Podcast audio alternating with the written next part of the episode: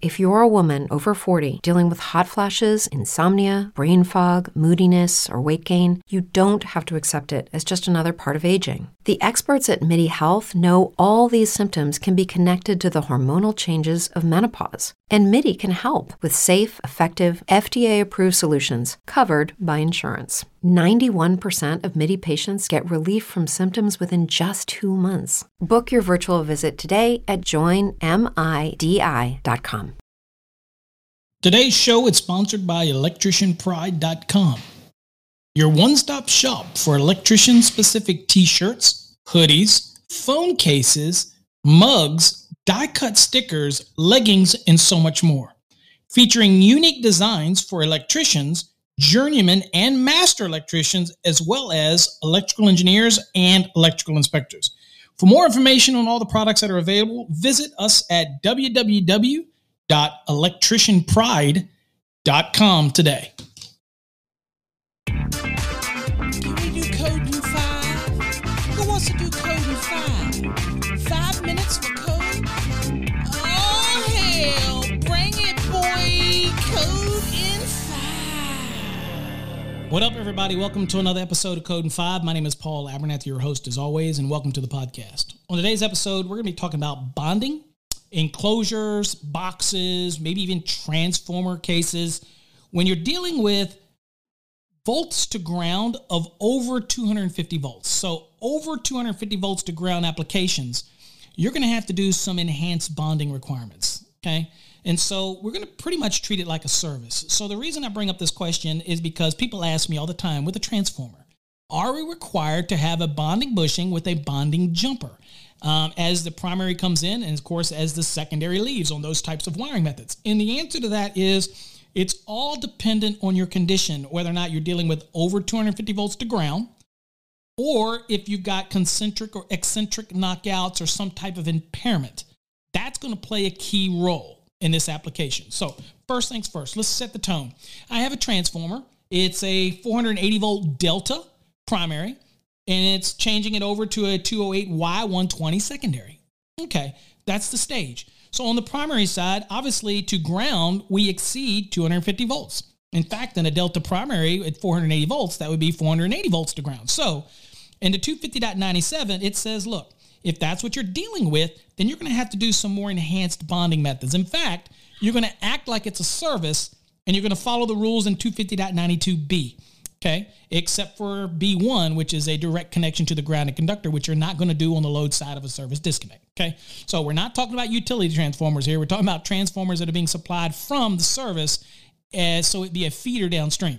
So in this case, if that transformer, the side that is over 250 volts to ground, then we're going to have to do some insured bonding.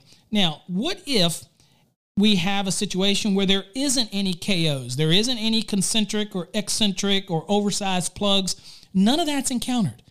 Well, if that's the case, then I don't have to worry about anything in 250.92B because I am dealing with a feeder after all. I can go down to the exception, and the exception says, look, I can use a listed fitting. So as long as that wiring method has a listed fitting with it and it makes metal-to-metal contact. In fact, item number 3 says that I can use fittings with shoulders, which seat firmly against the side of the cabinet for things like EMT, for FMC, other types of cable connectors. As long as I'm making that metal-to-metal contact, and I can use a standard lock nut on the inside of that to provide both the mechanical and the helping ensure that metal-to-metal contact stays in place, I can't do those things at services. I can't use standard lock nuts. But here, since I'm not encountering any oversized concentric or eccentric KOs, in other words, I punched my hole exactly what I needed. If that's the case, then I'm able to make that bond between the wiring method and the enclosure just like I would on a normal 250 volts or less application, which you do every day of the week with a normal EMT with a fitting to a metal box, okay? You don't put any bonding jumpers on that, okay? So that's done all the time for feeders and branch circuit applications. So here I can do that same thing, even if it was over 250 volts to ground, as long as I didn't encounter any impairment. Now, if I encountered impairments like concentric or eccentric, then I have to go over to 250.92B and follow those rules and treat it just like I would if it was a service and I encountered those impairments, okay? Pretty simple stuff.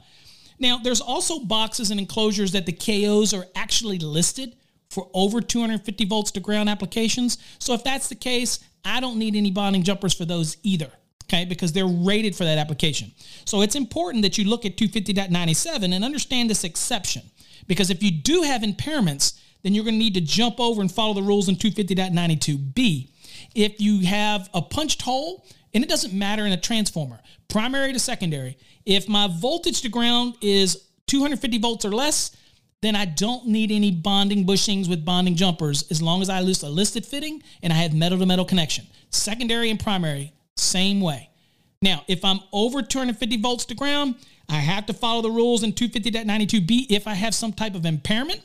But like with a transformer, we usually punch the hole. Then I can jump down to the exception, and it says I can use a listed fitting and use a listed wiring method, and I'm good to go as far as bonding the enclosure to the wiring method that I'm using there. Same thing happens. So again, so important to understand whether or not you're dealing with the voltage class of over 250 volts to ground or 250 volts or less, and also whether or not you have impairments. All those things are critically important. Hopefully you got something out of today's episode.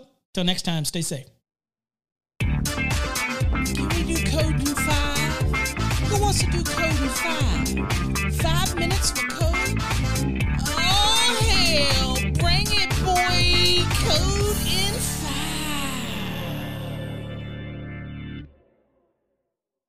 As humans, we're naturally driven by the search for better. But when it comes to hiring, the best way to search for a candidate isn't to search at all. Don't search, match with Indeed. When I was looking to hire someone, it was so slow and overwhelming. I wish I had used Indeed. If you need to hire, you need Indeed. Indeed is your matching and hiring platform, with over 350 million global monthly visitors according to Indeed data, and a matching engine that helps you find quality candidates fast. Ditch the busy work. Use Indeed for scheduling, screening, and messaging so you can connect with candidates faster. And Indeed doesn't just help you hire faster. 93% of employers agree Indeed delivers the highest quality matches compared to other job sites, according to a recent Indeed survey. And listeners of this show will get a $75 sponsored job credit to get your jobs more visibility at Indeed.com/podcast. That's Indeed.com/podcast. Terms and conditions apply. Lucky Land Casino, asking people, what's the weirdest place you've gotten lucky? Lucky? In line at the deli, I guess? Aha, in my dentist's office.